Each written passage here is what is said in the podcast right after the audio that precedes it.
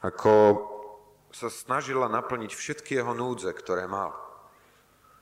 A keď zrazu z našej blízkosti sa stratí niekto takýto, nie je divu, že cítime osamotenosť. Môže byť viacej dôvodov, prečo človek sa cíti veľmi sám. Ja som čítal o jednej fotografii, ktorú urobil jeden americký žurnalista na námestí Slobody v Číne v období, kedy bola v podstate v krvi utopená vlna túžby Číňanov po slobode, po slobodnom vyjadrovaní svojich názorov. Viete o tom, že Čína prešla po určitom období, kedy sa zdalo, že tam bude viacej slobody, dosť tvrdým zlomením odporu. A ten žurnalista zachytil obrázok prázdneho námestia, skadiaľ utekali ľudia, ktorí videli blížiacu sa líniu tankov, vládnych tankov. A to, čo zachytil ten fotoaparát toho žurnalistu, bol jeden muž, ktorý zostal stáť tvárou v tvár celej fronte tankov, ktoré na neho smerovali. Len jeden meter od prvého z tankov tento muž zostal stáť. Neviem, vieme si predstaviť túto osamotenosť? Čo je to za ťažká situácia, keď každý utiekol a človek stojí sám, bezbranný, voči X silným bojovým nástrojom? Tento muž nemal nič, len svoje presvedčenie. Jediný osamelý človek, stojaci oproti celému svojmu svetu. Ten obraz sa stal symbolom pre milióny na svete, ktorí odvážne stoja za slobodu proti útlaku, ktorí stoja oproti všetkým mnohokrát. Možno by som sa mohol pýtať, akú dlhú líniu vojenských tankov máš proti sebe ty sám osobne. Čo stojí oproti tebe? Úplatky v práci? Pokrytectvo v cirkvi? Nevera vo vlastnej domácnosti, nečestnosť v škole. Dokážeme byť osamelými ľuďmi, stojacimi proti presile? Má vôbec nejaký význam takýto postoj? Mal význam postoj toho jedného muža, ktorý stojí oproti toľkým tankom? Mal nejaký význam? Viete, keď sa pozeráme na to, čo v tej konkrétnej sekunde sa udialo, tak si poviete, nemalo to význam. Tie tanky to aj tak všetko rozohnali. Ale táto fotka preletela svetom. Všade tam, kde sa dostala, si zrazu ľudia uvedomili, že má to význam stáť oproti presile, aj keď sme veľmi osamotení. Pretože bol istý muž, ktorý sa takto osamelo postavil voči zlu jeho dní. Môžeme povedať, že aj v Biblii máme príbehy takýchto mužov, ktorí sa ako jednotlivci postavili oproti celej hradbe zla, nepriateľstva, nenávisti. A ak by sa nebol postavil proti bezbožnosti doby, v ktorej žil, celá ľudská rasa by bola zlikvidovaná. Viete, o kom hovorím? A mužovi, ktorý by sa, ak by sa nebol postavil voči zlu, celé ľudstvo by bolo zlikvidované. Kto? Noach. Bol to Noach. Muž, ktorý sa dokázal postaviť oproti zlu jeho doby, akokoľvek silné a veľké bol. Dokázal sa postaviť a stál verne pri svojom Bohu. Žil uprostred Kainovho bezbožného sveta. Hovorí vám niečo to meno Kain, bratrovrach. A civilizácia tej doby bola poznamenaná postojom tohoto muža. Kainova civilizácia bola charakterizovaná svojimi stavbami, svojou kultúrou, svojou kriminalitou a skazenosťou, ktorá každého dňa naberala na odpore voči Bohu. A Noach žil uprostred generácie, ktorá nakoniec na seba privolala Boží súd. Pozrime si v našich Bibliách v prvej Mojžišovej, v šiestej kapitole, piaty až štrnásty verš a potom dvadsiaty druhý verš.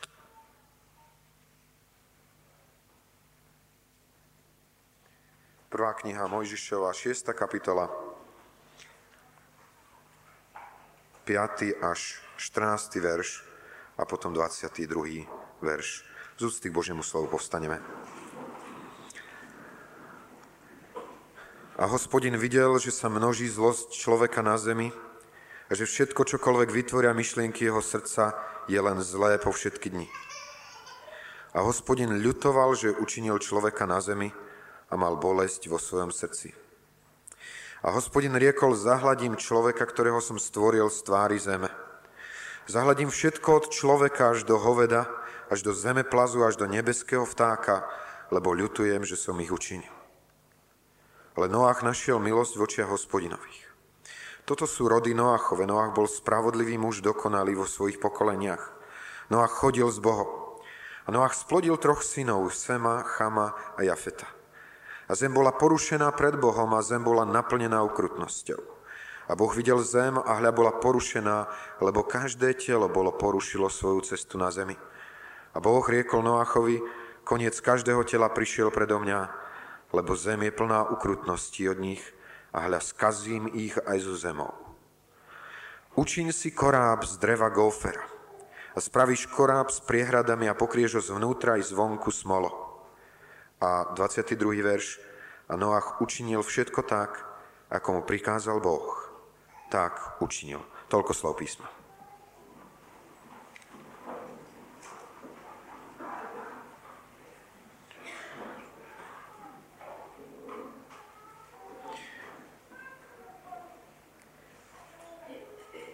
Viete, ku čomu sa podobajú dni Noachove? Ku ktorým dňom? Ku našim dňom. A Pán Ježiš, keď hovorí so svojimi učeníkmi, tak hovorí, môžeme si pozrieť dvadsiatu štvrtú kapitolu Evanjelia Matúša, tridsiaty ôsmy a tridsiaty deviaty verš, alebo dokonca tridsiaty siedmy.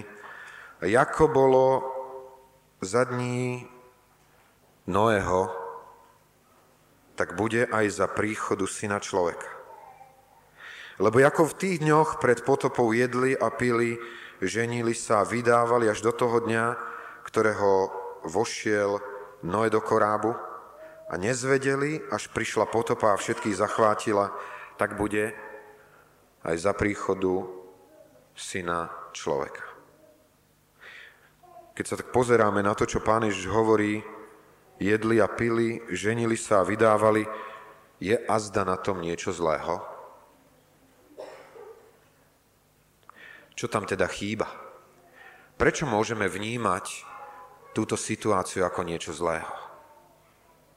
A to, čo môžeme povedať, je, že Boh bol vynechaný z týchto aktivít. Že Boh sa dostal niekde na okraj, mimo záujmu, mimo pozornosti ľudí Noachovej doby. Poznáš niekoho, kto vynecháva Boha zo svojich aktivít? Poznáš niekoho, kto ho vynecháva zo svojich rozhodnutí, zo svojich postojov, zo svojej práce, zo svojho manželstva, zo svojho odpočinku, zo svojich plánov, zo svojho života? Zloba tohoto sveta, ako sveta Noachovho, bola na prvom mieste v tom, že vynechal Boha zo svojho života. Možno otázka znie, stojíš oproti tejto hradbe tankov dnešnej doby? Keď ťa chce prevalcovať všetko okolo teba, bojuješ s tým, aby si nevynechal Boha zo svojho života? A nie len, že aby si ho nevynechal, aby bol centrom tvojho života, centrom tvojej rodiny. Zameriavaš sa na neho a robíš si čas so svojou rodinou, kedy študuješ jeho slovo, kedy načúvaš na modlitbe jeho hlasu, kedy si v spoločenstve Božích detí. Vyučuješ tomu svoje deti a svojich potomkov. Žijeme v svete bez Boha. A tiež môžeme povedať, že žijeme v svojhlavom svete. V tej šiestej kapitole, v piatom verši, čítame, že Hospodín videl, že sa množí zlosť človeka na zemi, že všetko, čokoľvek vytvoria myšlienky jeho srdca, je len zlé po všetky dni. Je to až neuveriteľné, ako ku všetkému smeruje. Teda všetko, čo vytvorí človek, smeruje ku zlému. Je to neuveriteľné. Ako aj tie najdokonalejšie výmoženosti, ktoré nám na prvý pohľad slúžia, sa stávajú dôvodom pre naše zničenie. Kainova civilizácia bola tvrdohlava vo svojej rebélii a v určení, že budú žiť tak, ako sa im páči, bez strachu, bez bázne pred Bohom. Nevieme, či na tomto mieste Božie slovo hovorí na prvom mieste o nemravnosti, o perverzite typu Sodomy a Gomory, alebo hovorí jednoducho o sebeckosti, o sústredení na seba, kde nikto nie je dôležitý, len ja sám. Akokoľvek vieme, že tam nebola dobrota, nebolo tam premýšľanie nad životom, jemnosť, pokora, vernosť, spravodlivosť, svetosť. V nejakom človeku, na nejakom mieste, v nejakom čase. Nikto nehľadal túto Božiu cestu. Neviem, viete si predstaviť svet, kde každý člen rodiny zápasí o to, kto dostane väčší krajec chleba? Vieme si predstaviť svet, kde človek človeku neumožní dostať sa do rady, kde interrupcia je chápaná ako právo, kde zabíjanie starších ľudí je ctené ako akt milosrdenstva, kde súdne procesy sú tak bežné ako lístky na dopravu. V takomto svete dnes žijeme. V Kainovom svete. Ale to, čo musíme povedať veľmi otvorene a veľmi pravdivo, to, čo bolo pravdou o tom Kainovom svete a ja aj o tom našom, o tom Noachovom svete a ja aj o našom, je, že žijeme vo svete, ktorý je ostro sledovaný. Veríte tomu? Že je tu niekto, kto sleduje všetko, čo sa na tejto zemi deje? A tak to bolo aj v tom Noachovom svete. Aj v piatom verši, aj v dvanástom čítame jedno a to isté slovo. A Hospodín Boh videl zem. Nie Boh, o ktorom na tomto mieste hovoríme, nie je hodinár, ktorý natiahol svet ako hodinár hodinky a odišiel od neho preč.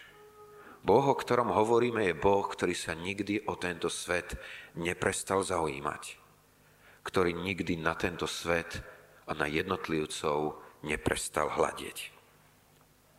Boh vidí obchody urobené za zavretými dverami, vidí ohovárania urobené za odvrátenými chrbtami, vidí skryté agendy v politike, vidí skazu pôvodného prostredia, vidí glorifikáciu rozkoší, ktoré sú nemravné a perverzné, vidí vykorisťovanie človeka človekom, vidí zneužívanie nevinných detí, vidí pokazený tovar, ktorý je predávaný ako dobrý, vidí manželské zmluvy, ktoré boli roztrhnuté, či už nahlas a verejne, alebo niekde v súkromí. Vidí obdiv ľudí, ktorí sa rúhajú Bohu. Vidí oslavovanie nemorálnosti filmových hrdinov. Boh videl zlobu človeka v Noachových dňoch. A čo to s ním spravilo? Môžeme povedať, že to zlomilo jeho srdce. Čítame tam, že Boh ľutoval. Viete, keď niečo nemáte skutočne radi, tak to neľutujete. Keď to pre vás nič neznamená, tak nad tým nemáte žiaľ. Ak Pán Boh mal žiaľ nad svetom, v ktorom Noach žil, je to dôkazom, že Boh tento svet miloval, že mu na ňom záležalo.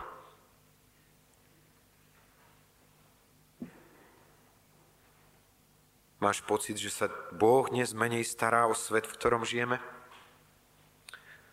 Možno si myslíš, že preto, že zatiaľ nesúdi svet, toleruje jeho svojhlavosť a bezbožnosť. To, čo nám hovorí Biblia, že Boh hľadí na nás svet s trpezlivosťou, pretože nechce, aby nikto zahynul, ale aby každý prišiel ku poznaniu pravdy.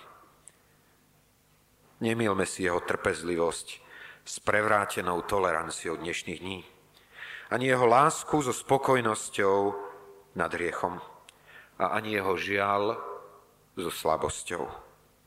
Existuje limitácia Božej trpezlivosti, tak ako sa o nej presvedčil svet, v ktorom žil Noach. A môžeme povedať ešte ďalšiu vec o tom svete, v ktorom žije, žijeme a v ktorom žil Noach, že to bol svet, ktorý bol Bohom varovaný. Že to bol svet, ktorý dostal neklamne najavo, že Pán Boh ide vo svojom súde niečo robiť so zemou. Povedzte mi, aké posolstvo Pán Boh poslal tomu Noachovmu svetu. Aké to bolo posolstvo? Stavbu korábu. Viete, ako ja si myslím, že ak sa v dnešnom, do, v dnešnom svete šíria senzácie, takže sa senzácie šírili aj v svete Noach. Že si ľudia rozprávali o veciach, ktoré boli nezvyčajné a neobyčajné. A ak si Pán Boh mohol zvoliť nejakú neobyčajnú vec, tak si dobre zvolil stavbu korába, korábu uprostred suchej zemi, kde široko ďaleko nebola žiadna voda. Boh varoval Noachov svet, že súd prichádza. Ako nás Boh varuje dnes?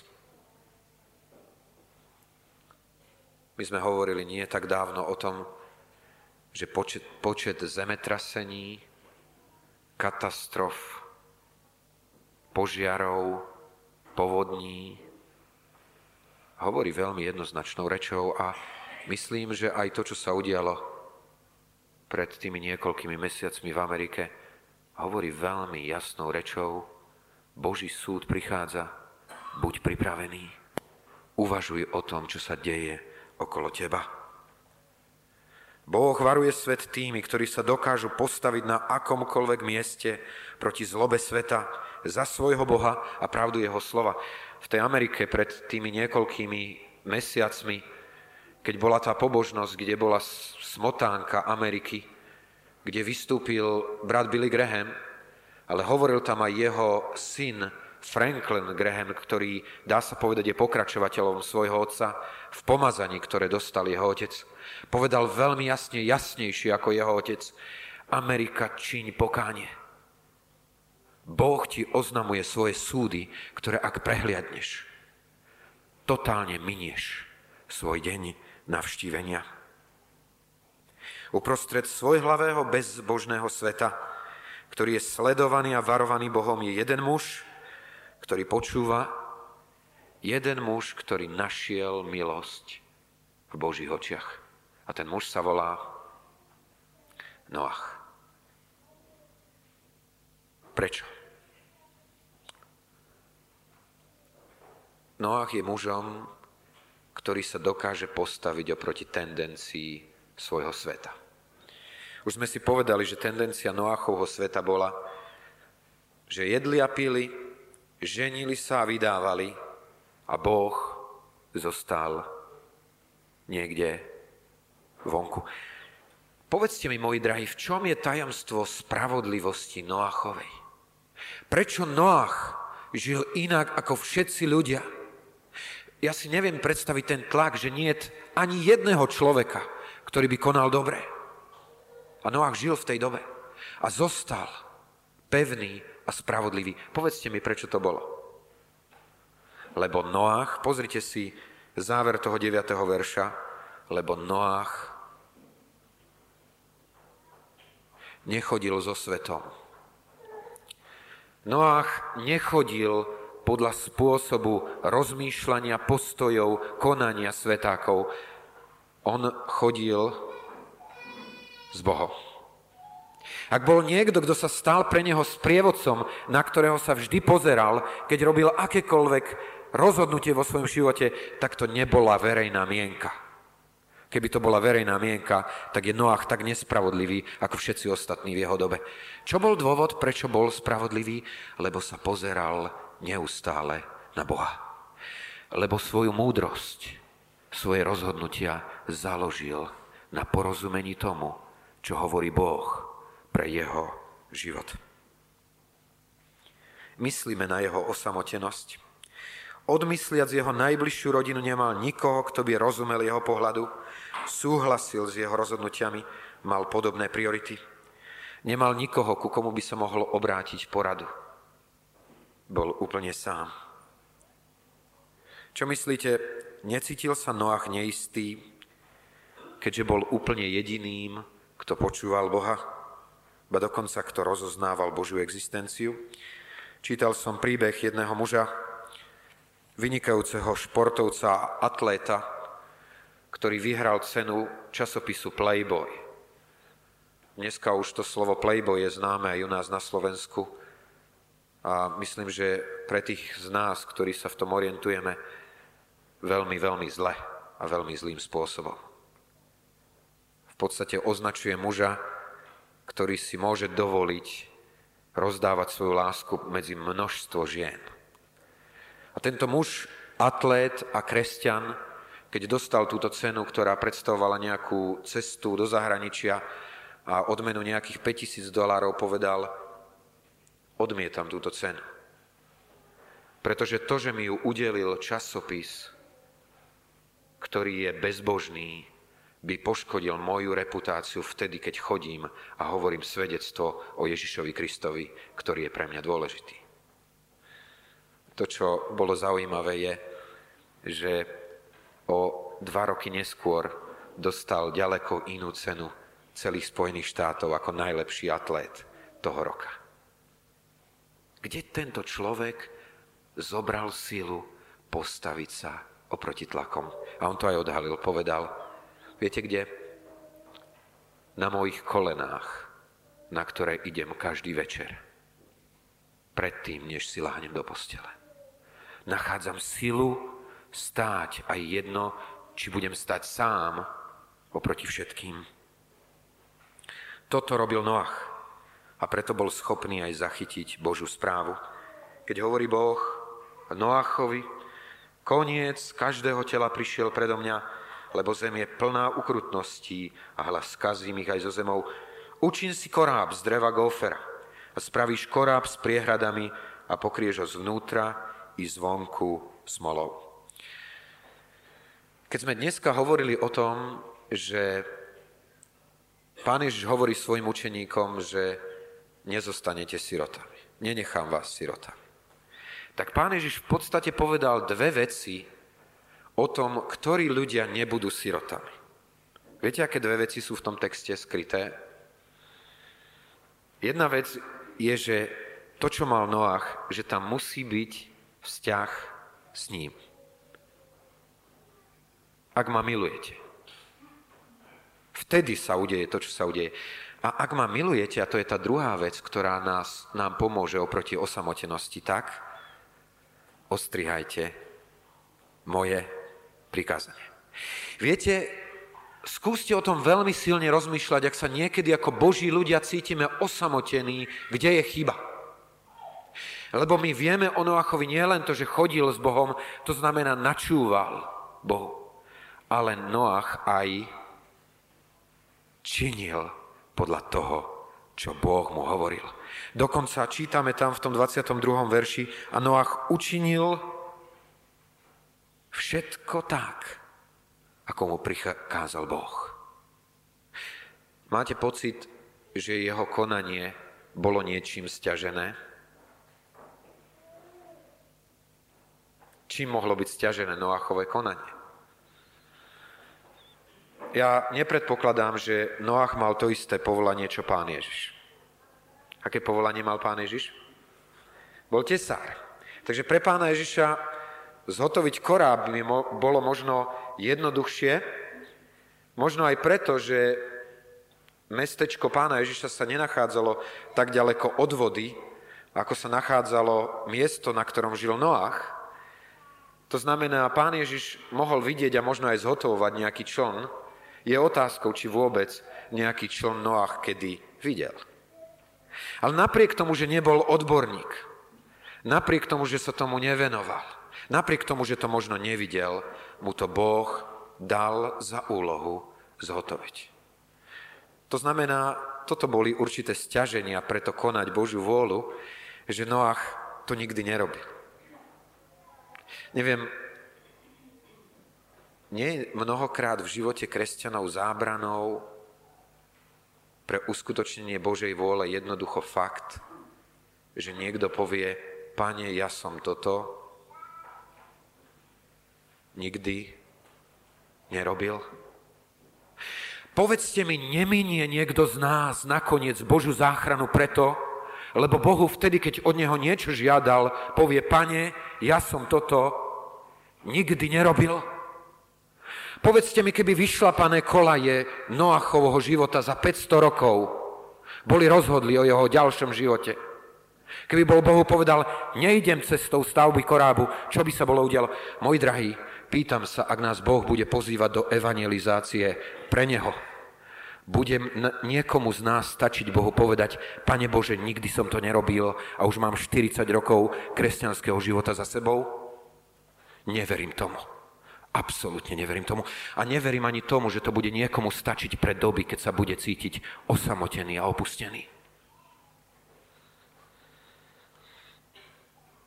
Noach nebol vyškolený pracovník zoologickej záhrady. A napriek tomu jednu z veľmi velikánskych zoologických záhrad Noach na starosť dostal. Nikdy nevidel potopu a zrejme z vlastného vrecka zaplatil prácu tých, ktorí mu s korábom pomáhali. Dal celé svoje srdce, celú svoju silu, celú svoju dušu do práce, do ktorej ho Boh povolal. Aké riešenie pre osamotenosť dnes Boh ponúka? Nielen vedieť, že Boh zdieľa naše pocity opustenosti, ale vrhnúť sa celým srdcom do Božieho diela. Včera som mal možnosť ku takému krátkej komunikácii s niekým, kto mi povedal, že ako keby sa necítil tak ešte úplne časťou spoločenstva. A ja som mu povedal: nájdi si pracovné miesto, na ktorom máš stáť. Ja ti garantujem, že najviacej osamotení ľudia v našom spoločenstve sú ľudia, ktorí nevedia o poste, ktorý im Boh určil, ktorí nevedia o práci, ktorú majú pre Neho vykonať. Noach nemal času na to, aby sa ľutoval. Nemal čas na depresiu, na znechutenie nad svojim izolovaným životom uprostred bezbožného svojhlavého sveta, ktorý bol sledovaný a varovaný Bohom, bol totiž príliš zamestnaný. Viete, čudoval by som sa, keby v životoch nás ako veriacich ľudí sa nevytvoril taký až návyk, že keď sme raz zúfalí, keď sme raz v koncoch, keď máme pocit, že nás všetci opustili a keď sme možno zistili, že sme urobili niečo zlé pred Bohom, že ideme k nemu a neustále očakávame, že vyrieši všetky naše núdze a celý náš pocit osamotenosti. Dnes sme znovu tam a ako keby to nefungovalo. Boh nechce, aby toto bol model jeho života v jeho deťoch. Boh chce, aby ho jeho deti vnímali vo svojej opustenosti vtedy, keď mu načúvajú a keď konajú jeho dielo. Aj keď to dielo vyznieva tak hlúpo, ako stavba obrovského korábu uprostred zeme, kde nie je vody.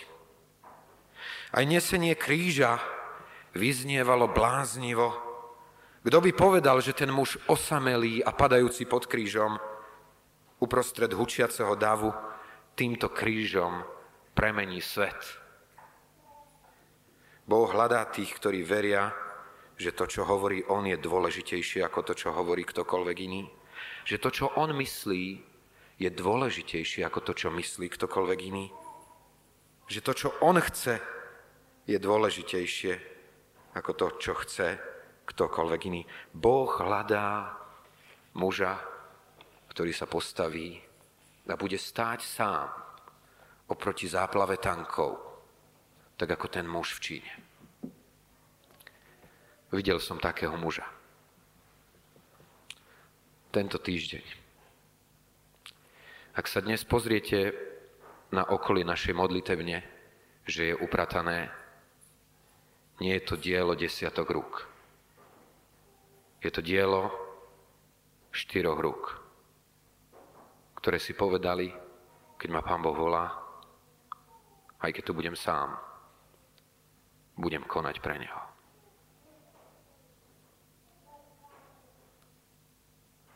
Kým chceš byť? Viete, nepleťme si pojmy. Biblická viera nikdy nebolo len presvedčenie o existencii nejakých vecí. Vždy to bola činnosť, ktorá s tou vierou bola spojená. Ak máš pocit, brat a sestra, že to, že si niekedy uveril v Pána Ježiša, ťa raz zachráni, tak ti chcem povedať, že si na veľkom omyle. Pretože viera, o ktorej hovorí Božie slovo, je viera, ktorá je poslušná synovi. Ak si stratil poslušnosť, nič ťa nezachráni. Noacha by nebola zachránila, nebolo zachránilo jeho presvedčenie o tom, že Boh je, keby sa nebol pribral ako hlúpy jedinec pred tvárou národa ku stavbe korábu, ku ktorému ho Boh vyzval. Si tým, ktorý chceš byť bláznom pre Krista? Si tým, ktorý chceš stáť sám, keď sa ostatní prizerajú? To je cesta záchrany pre teba aj pre tvoju rodinu. Počujme Božie slovo. Ak sa cítime osamotení, on lieči našu osamotenosť jedine vo vzťahu s ním, keď s ním chodíme. A to predpokladá aj to, že ho počúvame. Kde bola chvíľa, keď si odišiel od svojho Pána? Keď ti niečo hovoril a ty si povedal, nemám na to čas. Som príliš vyťažený. Potom sa nediv, že v chvíľach opustenosti sa naozaj cítiš sám. Asi sám. Aj keď on zaslúbil svojho ducha ako tešiteľa, on nenechá sirotami tých, ktorí ho milujú a ktorí ostríhajú jeho prikázania. Buďme tými ľuďmi. A prežijeme to požehnanie, ktoré on má pre svoje deti. Skloňme svoje hlavy k modlitbe.